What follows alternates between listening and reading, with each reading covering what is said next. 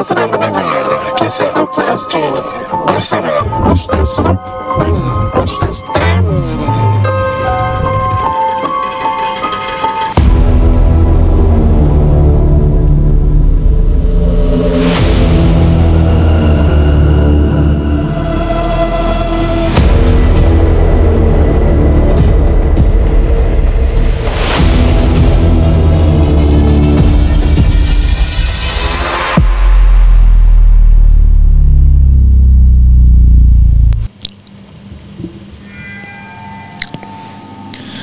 Assalamualaikum warahmatullahi taala wabarakatuh bersama saya Udin Zainur dalam rancangan nah, Kisah Rukia SD jam menunjukkan 2.18 pagi masih lagi kita recording eh untuk uh, hiburan anda semua. Apa khabar anda?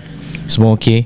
Program KRD insya-Allah saya akan bawa kepada anda satu kongsi kisah yang agak panjang dengan tajuk yang diberikan Rasukan Chalet atau rasukan chalet ya. Ya. Tapi sebelum kita mulakan tentang uh, rasukan chalet ni Ustaz Tam.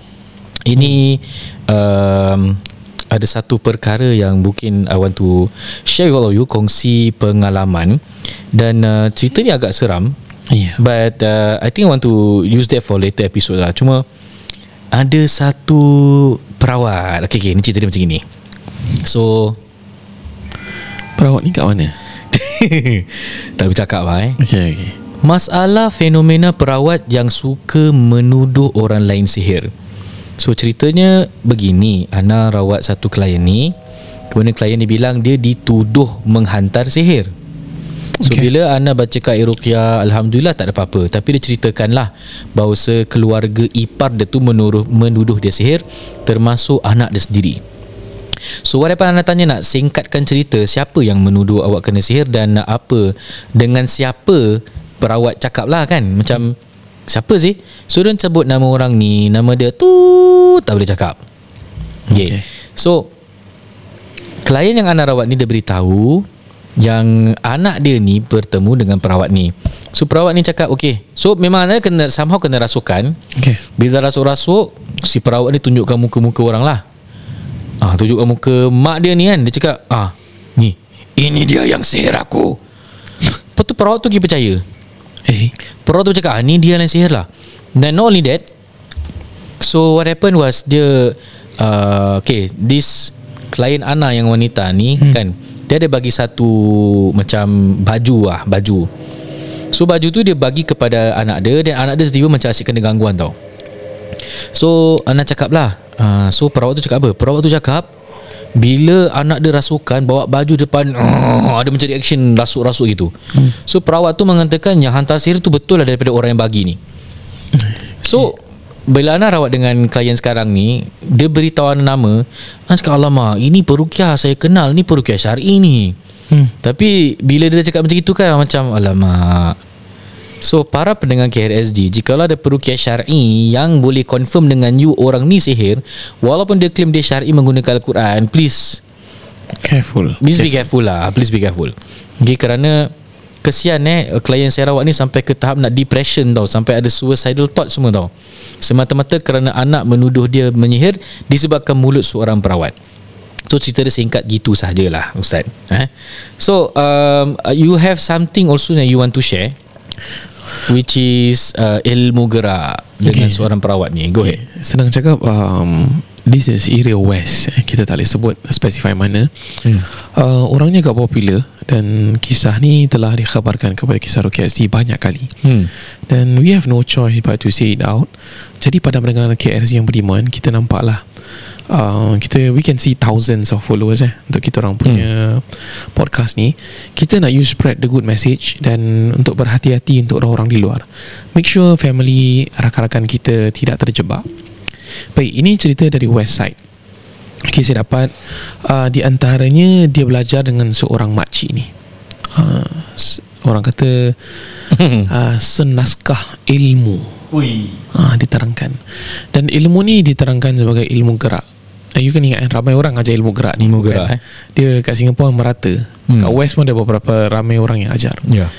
jadi kemudian ilmu gerak ini di, dikhabarkan dapat menjaga keluarga dapat menjaga rezeki kita Ui. uh, menjaga keamanan dan keselamatan kita cuma di antara uh, syarat nak belajar ilmu gerak ni you kena committed Okay dan ilmu gerak ni ada tiga level tiga level yang boleh uh, di, dirungkaikan jadi pada tahap ataupun level yang pertama level 1 pertama sekali duit jalan dulu. Oh. Seribu dolar. Hmm.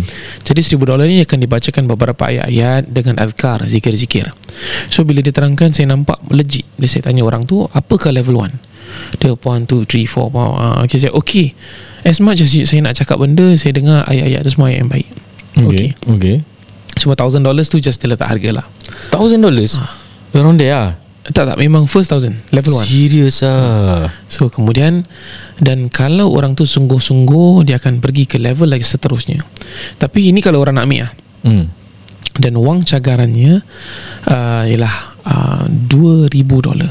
Ush, 2,000 SGD Level tu ilmu gerak ni. Ah, Dia makin naik. Ni saya catat Saya beritahu Saruk hmm, hmm, hmm. Kemudian uh, Level tu ni Ada kelebihan yang kita boleh dapat uh, Ataupun kekuatan yang kita boleh uh, Ada Hmm. Untuk menarik penyakit-penyakit Dalam badan dan sebagainya. Serius ah? Uh, So kalau sakit Dia boleh buat sendiri lah hmm. Ni kira macam dia punya Macam dia orang punya rukiah gitu lah. Tapi version ilmu gerak ah? Ya ilmu gerak. Kemudian Yang terakhir saya tanya So le- level 3 ni berapa? Kira kita dah tahu mesti kena bayar. Hmm. Level 3 4,000 Dia up sikit. Oi 1,000 Level 1 1,000 2,000. Level 2 2,000 4,000 Level 3 tu 4,000 Mahal ai. Inflation lah Sebab tu mahal sikit. Ya Mahal sikit. Hmm. Jadi bila dikatakan um, Seperti di antaranya Macam sama juga kita kata boleh tarik Tapi mungkin lah eh, I, I'm not sure. Saya tak dapat sempat korek lagi dalam. Hmm. Mungkin level 3 ni You boleh buat benda-benda yang Lebih ajib.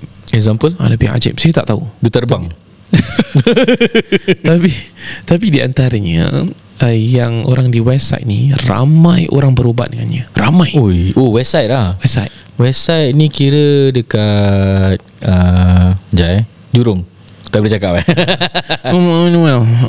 Oh Kira orang okay, okay, eh. okay, okay, okay. Dan jadi uh, kemudian dia sampai level 3 ni wallahu alam saya tak tahu apa amalannya tapi dikatakan benda-benda yang ajaib benda-benda yang hebat boleh dilakukan. Dan Oh. biasanya bukan saja untuk diri mereka dia orang boleh bantu orang lain. So saya question why 4000? Dia kata that is just the fees because it's just not easy dan dia akan diijazahkan oleh makcik tu. Serius lah So Makcik ni real lah bukan gaib eh real lah as well as Oh, my head. okay. So saya tanya umur dia berapa I can't remember Tapi maybe hmm. Hmm. kata around late 50s to 60s lah Orang tua Tu jugalah 60s Tapi lah. kaya lah kan Kau bayangkan Kalau kisah Rukiah Charge Rukiah Belajar Rukiah ribu. 1000 ni Wow. Kita dah millionaire eh. Hmm. Tapi Kita cuma millionaire Bila bab ni je. Kita punya total place Sekarang dah 2.1 million lah. Itu itu legit. Itu betul Itu betul. ya, Masya Allah Dan uh, cuma saya tanya juga. Jadi uh, Bro Jadi makcik ni kaya lah? I mean on paper yes lah. Pasal ramai anak murid Ramai yang belajar ilmu gerak. Hmm. Tapi dia kata rumah biasa je. Tak lah Dia tak ni lah. Dia tak declare income tax Wow Masya Allah Ya, yeah, Beribu-ribu eh. Ni cek-cek Boleh gaji Ronaldo ni. Kalau semua Eh. main 4,000 ni. Buat sti- buat satu jadi ahli sihir. Eh. Tak payah main bola. Tapi begitulah uh, Para mendengar KRZ yang beriman You nampak Kalau nak buat ruqyah ni Kalau mahal sikit Orang akan cakap Betul tak? Itulah. Ni ni common ni common. Du- Dukun mahal Okey pula. Eh, Kalau dia orang mahal Beribu-ribu Tak ada orang cakap apa-apa. Tapi begitulah. Ni wang pengeras Dia cakap. Ya. Ya, ya. Ya uh, Korang jangan nak tanya siapa Kita tak boleh reveal hmm. nama Tapi ketahuilah Benda ni berlaku di website Dan uh, Contoh beduk Saya pernah dengar Beduk juga Beduk Beduk Beduk pernah dengar Tu payo komen uh, Saya rasa Masling Masling pun ada Careful hmm, hmm. Ah, sebenarnya orang-orang ni ada kat mana-mana cuma kita Ui. tengah cakap yang legit punya. Ya. Ah, maka berhati-hatilah. Jangan sampai kita bertemu dengan ah, kahin eh Ya, kahin. ataupun arrafan. Kita jangan jumpa tukang telik, ah, sihir ataupun Ya, ya. tukang sihir, Tukang sihir. bomo, apa-apalah. Please jangan jumpa ni semua. Tak tak ada tak ada manfaat Ya. dan akan mendatangkan kerugian kepada anda di dunia dan di akhirat. Nauzubillah min zalik. Ya. Kayak tadi sebelum kita teruskan kongsi kisah yang panjang, kita nak cuma nak uh, beritahulah episod kali ini disponsor oleh Niza Nizam, ejen Niza dan ejen Nizam eh. Ya. Dan uh, mereka sekarang as we talk ni mereka berada di tanah suci sedang melaksanakan umrah. Hmm. Dan kita doakan semoga mereka kembali dengan umrah yang baik. Dan sebelum kita mulakan insya-Allah saya uh, kita biar berikan ruang lah kepada tim Nizam Nizam untuk memberikan uh, sepatah dua kata. Over to you Haji Nizam.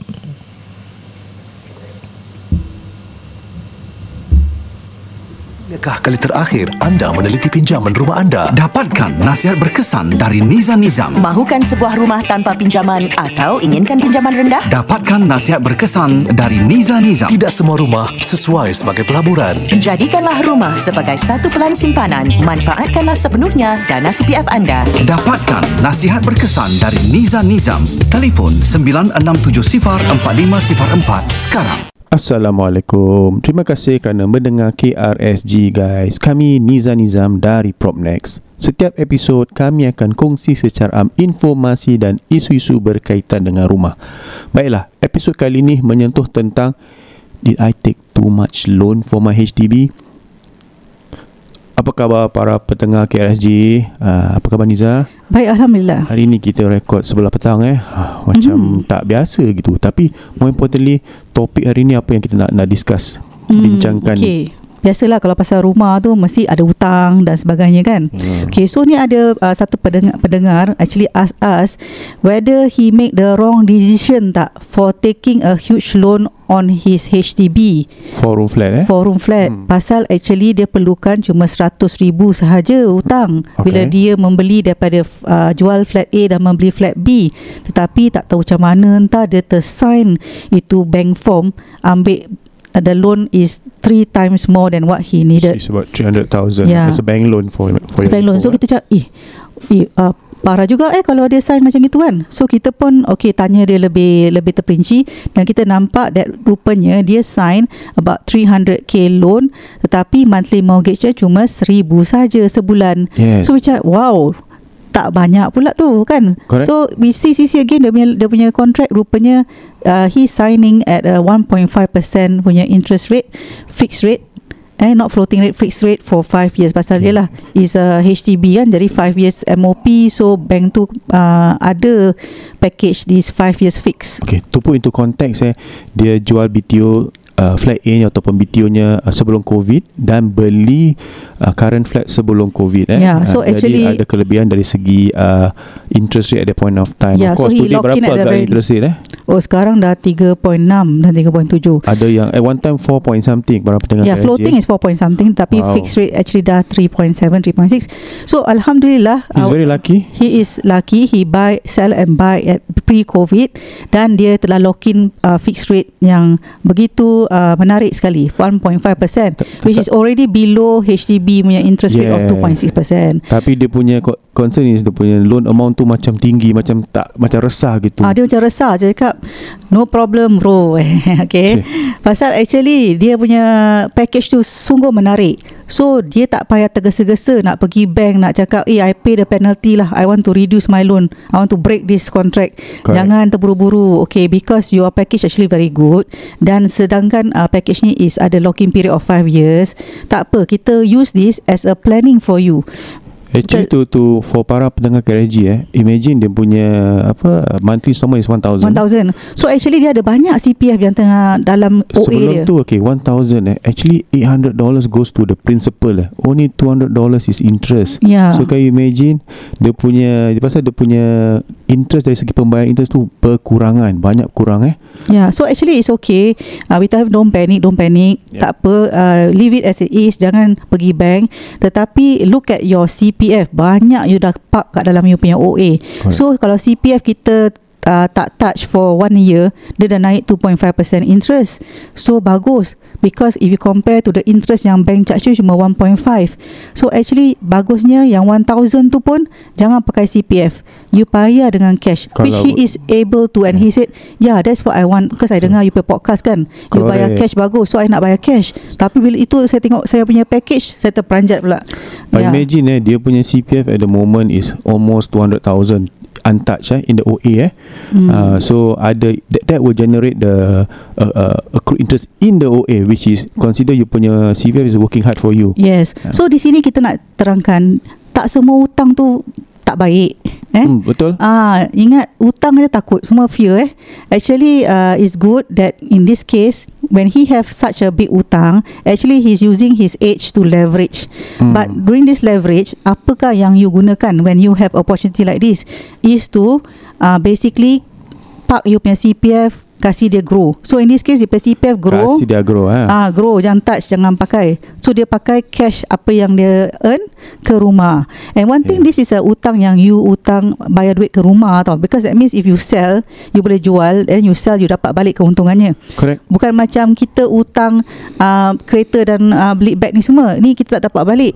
Kan kita jual pun kadang rugi Menang juga. pakai lah Ah, menang pakai je. So and then you menang seorang lah orang lain tak boleh pakai. You know that kind of thing. So But- actually this is a good kind of debt lah eh. Correct. Ah, so nak kena faham betul-betul tak semua hutang is uh, bad. Okay, you just need to know cara-cara yang terbaik untuk apa tu uh, manfaatkan situasi tu. Of course, this scenario he is in a good position because secara tidak langsung ataupun secara secara tidak apa tu without Tak him realizing ah. eh, uh, Hmm. he's actually apa tu uh, leveraging on the right kind of platform Yes, ataupun uh, tu yes. ada ada keuntungan dari segi uh, savings in the interest. So very important eh walaupun uh, yalah nasib dia baik tapi kita harus peka eh moving Mhm. forward those days of interest rate uh, as such is probably no longer going to happen. Ya. So kita harus peka, kita harus tahu, kita harus terus kita harus uh, bincang dengan pakar eh supaya kita dapat lakarkan plan untuk seterusnya dari segi perumahan. Yeah. so actually yang uh, CPF yang dia dapat kat OA ni, dia boleh just let it sit there and make the uh, earnings lah. Let it grow, Ah, let, it grow. eh. So yang satu satu ribu sebulan tu dia mampu nak bayar cash, silakan. Boleh buat pertukaran And- di and CPF this website. One, this one teaches them discipline. Yes. Yeah, because 1000 I must pay to the house first in terms of cash. Then I can spend or do whatever necessary for my uh, Yeah. expenses. Yeah. Uh, So actually dia pun uh, ber- bertanya jugalah pasal dia mampu nak bayar cash. Dia kata uh, itulah kalau saya ingat kalau saya dapat reduce ni loan, dia nak beli kereta lah pasal pun uh, hantar anak-anak banyak pakai school transport. correct. So kalau dah tiga anak school transport dah 800 macam itu. mm. So is it better for him to actually buy a car? Kita cakap no no no no no. No, it's a no, it's a big Ah, no no. Ni balik ke good debt bad debt yang kita pernah ceritakan. Okay, so kereta ni actually is bad debt. Kenapa? Pasal dia ada depreciation value. Correct. Okay, dia tak akan appreciate. Dan also you pakai guna apa untuk bayar kereta? You kena pakai cash. Cash. Kan cash. So cash ke rumah bagus tapi cash ke kereta yang depreciating asset ni tak bagus eh depreciation Tapi value. orang punya pandangan lain eh. Boleh pula bayar kat kereta. Ah, Okay, apa bezanya? Pasal you kata kalau 800 ke uh, school bus better ke uh, 800 ke kereta?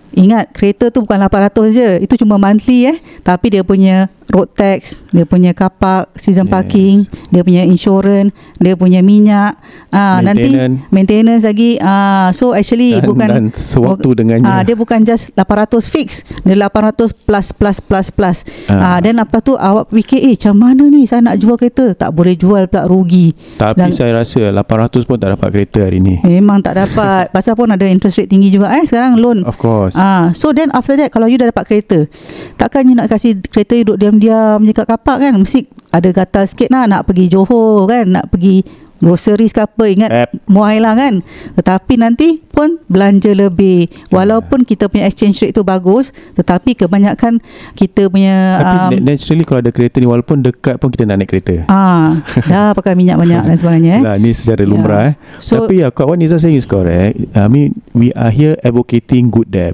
Jika anda ada plan untuk uh, your housing journey and all that, uh, jadi harus peka tentang perbelanjaan yang non-essential.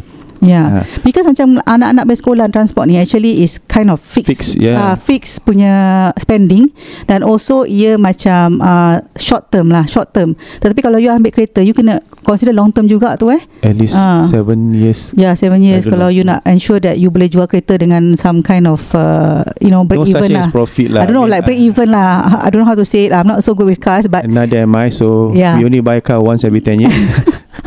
Pasal kita Importantnya nak beli kereta ni Mesti ada kegunaan Yang where you can earn. For example Kita ada customer Yang memang uh, Dia uh, suka Buat grab Dan dia usekan Dia punya car tu Also to hantar anak Dan sebagainya. So actually The car is also earning for him.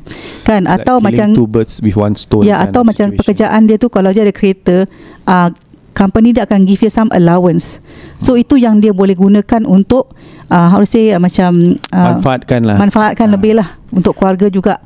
So this is actually something that if you nak ambil kereta, make sure kereta you tu make the best of it. That means uh, Actually, will uh, help you to earn Correct. rather than spend. Ya. Eh? Not only kereta lah eh, Apa-apa bag yang you bayar installment ke Ataupun you know, Motor ke lah, I mean, uh, you know yeah. those apa 12 month zero interest all this ah uh, kalau you tak tak bayar satu bulan ataupun bayar kurang interest dia akan melambung Macam eh I think bag tak tahulah kerja apa yang perlukan bag eh. Tak Tapi tahu macam lah. what I mean like macam iPad ke apa eh. Let's say you Ah. you you beli iPad under ataupun some kind installment ah ah, installment. Ah, Pasal tu kerja perlu. Ah then apa itu something Ah, that's Atomy? Atomy eh. Ah, oh ya ya lah. cakap saya Atomy ni kan. tak boleh ni dah kalau Ah. kita cakap tak habis cerita Itulah ah, ni kan sekarang banyak Ah, so ni trend-trend yang terbaru lah tentang so, hutang. para Hmm. pendengar KRS jika anda ada persoalan tentang rumah tentang financial tentang bagaimana nak which which are good debt and bad debt there's only one number to call 96704504 Exactly. over to you Ustaz Alhamdulillah terima kasih Niza Nizam di atas kata-katanya um, Cakap mencakap uh, Tadi uh, banyak juga terasa eh Alhamdulillah insyaAllah Hard truth lah Hard truth Yes. Yeah. So uh, kalau tahu nizam-nizam ni uh, mereka akan selalu katakan benda yang benar. Memang kadang pahit untuk kita telan tetapi kalau dia menjadi satu teladan, kalau kita dengar pasal rukyah, kemudian kita dengar juga pasal financial, rumah dan sebagainya, semoga menjadi aktibar. Uh, jadi orang kata dunia dapat, akhirat pun dapat juga. InsyaAllah. Kan? Para pendengar KDZ InsyaAllah kita mulakan dengan kongsi kisah yang agak panjang Iaitu sebuah gangguan rasukan di Chalet Chalet mana saya tak nak cakap Because uh, dia dah letak kat situ Kisah seram tut uh, okay. Tapi tempat ni kita boleh cakap Pasir Ris Yeah. Alright Let's begin Assalamualaikum Ustaz Ustaz KRG I have a Shelley experience which has been only my unforgettable encounter with seeing someone getting possessed. Saya dah DM KRZ Instagram eh. Cuma panjang sangat jadi I need to send by email.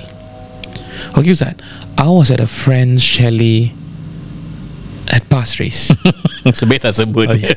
And we were having a good time until 2 a.m. We decided it was a good idea to explore explore at a nearby tower in Pasir Ris Park, infamously known as the Suicide Tower. Ooh. I think I know this place. Yeah It's a bird watching tower and it's about three stories high. We left the chalet and headed there as one big group of 10 people. Oh ramai tu As we approached the tower, we were still in good spirits, laughing and making jokes. Once we started climbing up, was that I had an eerie feeling, but of course, lah, we carried anyways. As I felt comfortable being with group of friends. Okay, jadi mereka bersama-sama. Mereka tidak keseorangan. Jadi orang kata semangat um, bersama-sama sahabat tu nak Hmm. explore tu ada orang kata kekuatan Tak, tak sikit Yeah. Once we reached the top of the tower, we sat in a circle and just lepak there. Kita duduk dalam bulatan dan kita buat kerja kita sendiri. Orang kata ambil angin lah, berbual-bual dan sebagainya. After a while, one of us started to share ghost stories. Pada awalnya semuanya okay. Sehinggalah one of the girls that told a story about that very tower itself. Ustaz, sekarang ni Ustaz, dah pukul 3 pagi dan kita masih berada di atas tempat tu. Ooh. Kemudian satu di antara kawan saya ni tegur. Dia tegur the group ni lah. Kemudian dia katakan, apa kata kita semua kita mu- semua jalan sekarang. Kita belah, kita belah, kita caw. But the same girl who told a story about the tower suddenly said, Eh, sekejap lah, apa ni? Takkan ni korang nak gerak dulu? Tempat ni best apa? Kita semua stay kejap lah. Macam tak biasa gitu, lepak. I didn't find anything wrong as I also felt it was okay being up there with them. Jadi saya rasa macam tak perlu nak, nak balik cepat sangat. Saya pun agree lah. Dan after chatting for a while, we are all finally decided to head back to the chalet. Okay, everyone everyone got up and was prepared to leave. Except that very girl Ustaz. Dia Ustaz. Yang cerita tu dia tak nak bangun eh. She was still sitting down And it looked like she fell asleep. Kerana matanya tertutup Ustaz. Tetapi kepalanya seolah-olah Orang kata terdongak ke sebelah uh, Sebelah uh, satu side Kita cuba nak kejutkan But there was no response at all Kemudian one of my guy friends tried to take the water to wipe her face just to make a point to wake her up. Ustaz, beberapa saat kemudian barulah sesuatu perkara berlaku. Perempuan itu mula buat ngauman. My first thought was No way this is happening right now. Ni tak boleh lah. Kenapa time kita nak balik Benda-benda gini baru berlaku? Kemudian Ngaumannya semakin kuat Dan bertukar menjadi pe- Orang kata teriakan. She was shouting at the top of her lungs And I'm sure The whole park Heard it. Ui. Kemudian suaranya bertukar menjadi suara nada yang rendah Seperti suara jantan Dan memeki Kenapa kau datang? Kenapa kau datang tempat aku lagi? Jadi Ustaz At this point Kami semua tahu yang dia telah dirasuki Dia telah dirasuk Ustaz Kemudian dia pokik-pokik Dia teriak Dengan macam-macam suara yang mengerikan. Kita tak ada choice Ustaz. Kita terpaksa angkat dia bawa turun. Walaupun kita Angka kita bersama tu 5-6 orang untuk angkat dia turun tu rasanya sangatlah berat dan kami kepenatan. Walaupun susuk badannya bersusuk bertubuh badan kecil.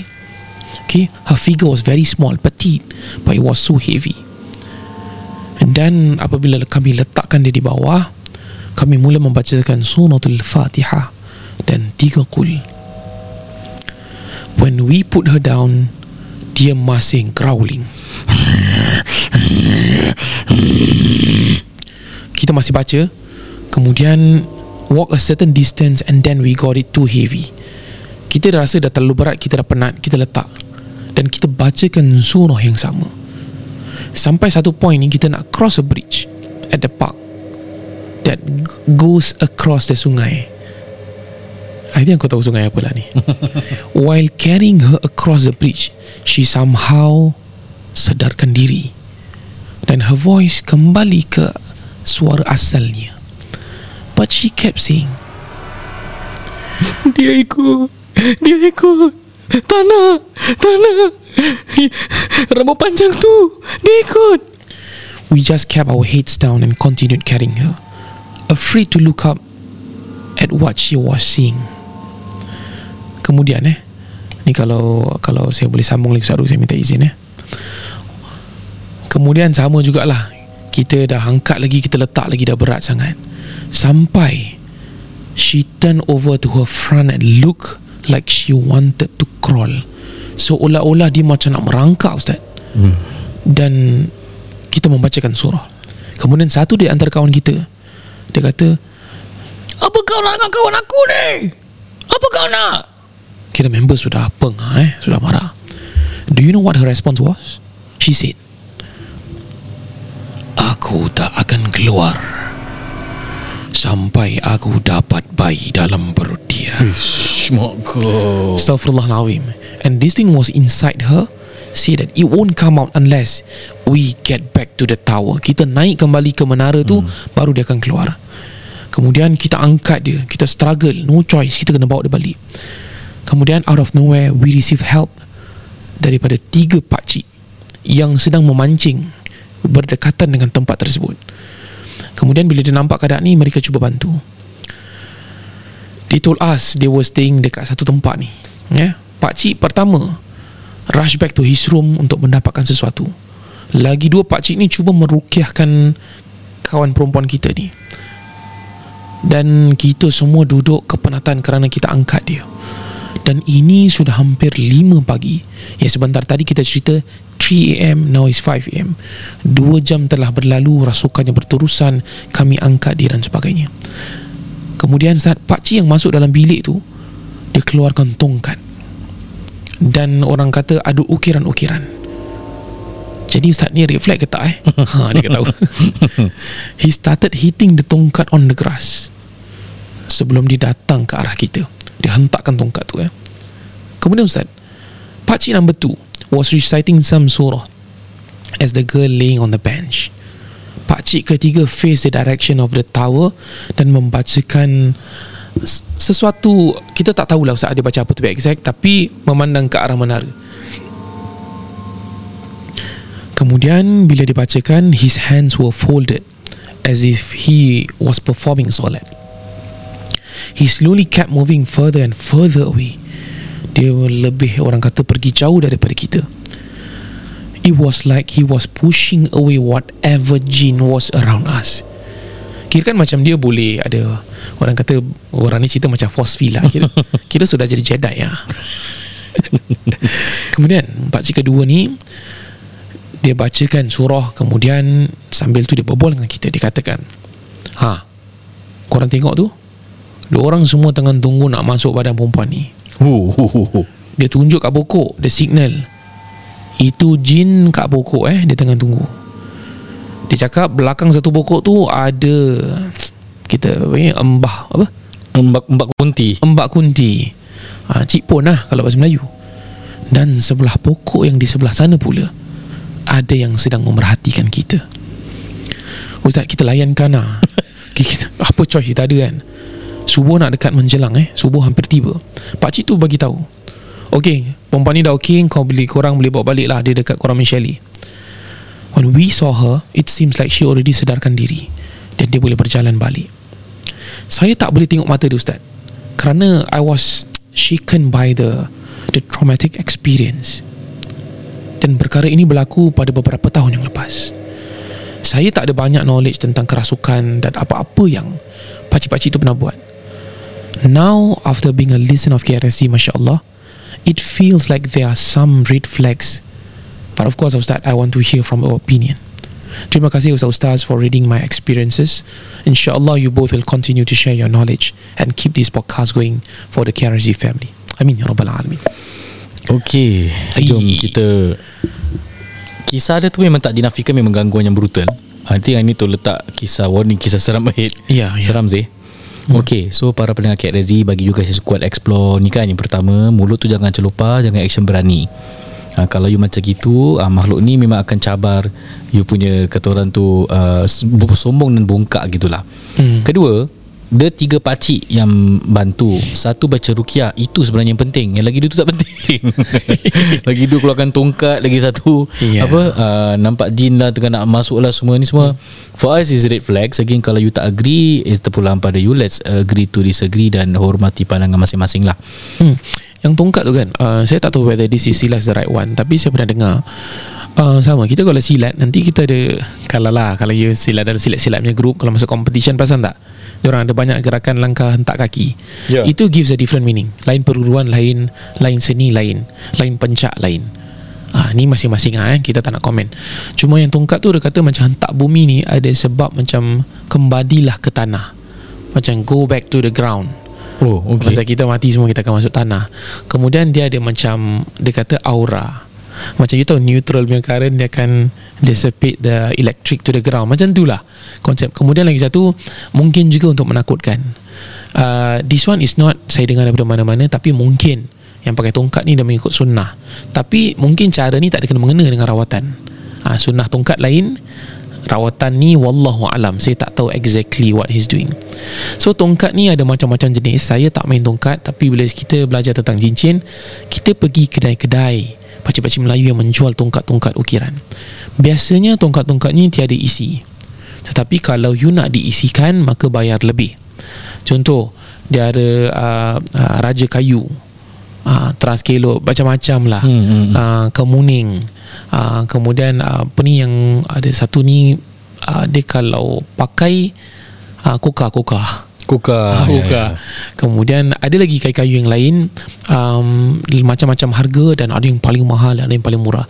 Yang saya tahu kalau orang-orang lama tongkatnya dalamnya ada pedang, ada pisau. Uh, Ah itu untuk senjata lah. senjata zaman-zaman dulu lah. Hmm. Ha, dan ini di antara yang saya boleh kongsi pasal tongkat. And lagi satu yang geng-geng nak explore ni saya jujur dengan you. Bila you nak explore, you nak apa? Eh, terus terang. Hmm. Come on. Benda ni you tak boleh bohong. You nak jumpa dia kan? So kalau Allah jumpakan, jangan komplain. Jangan lari. Jangan lari.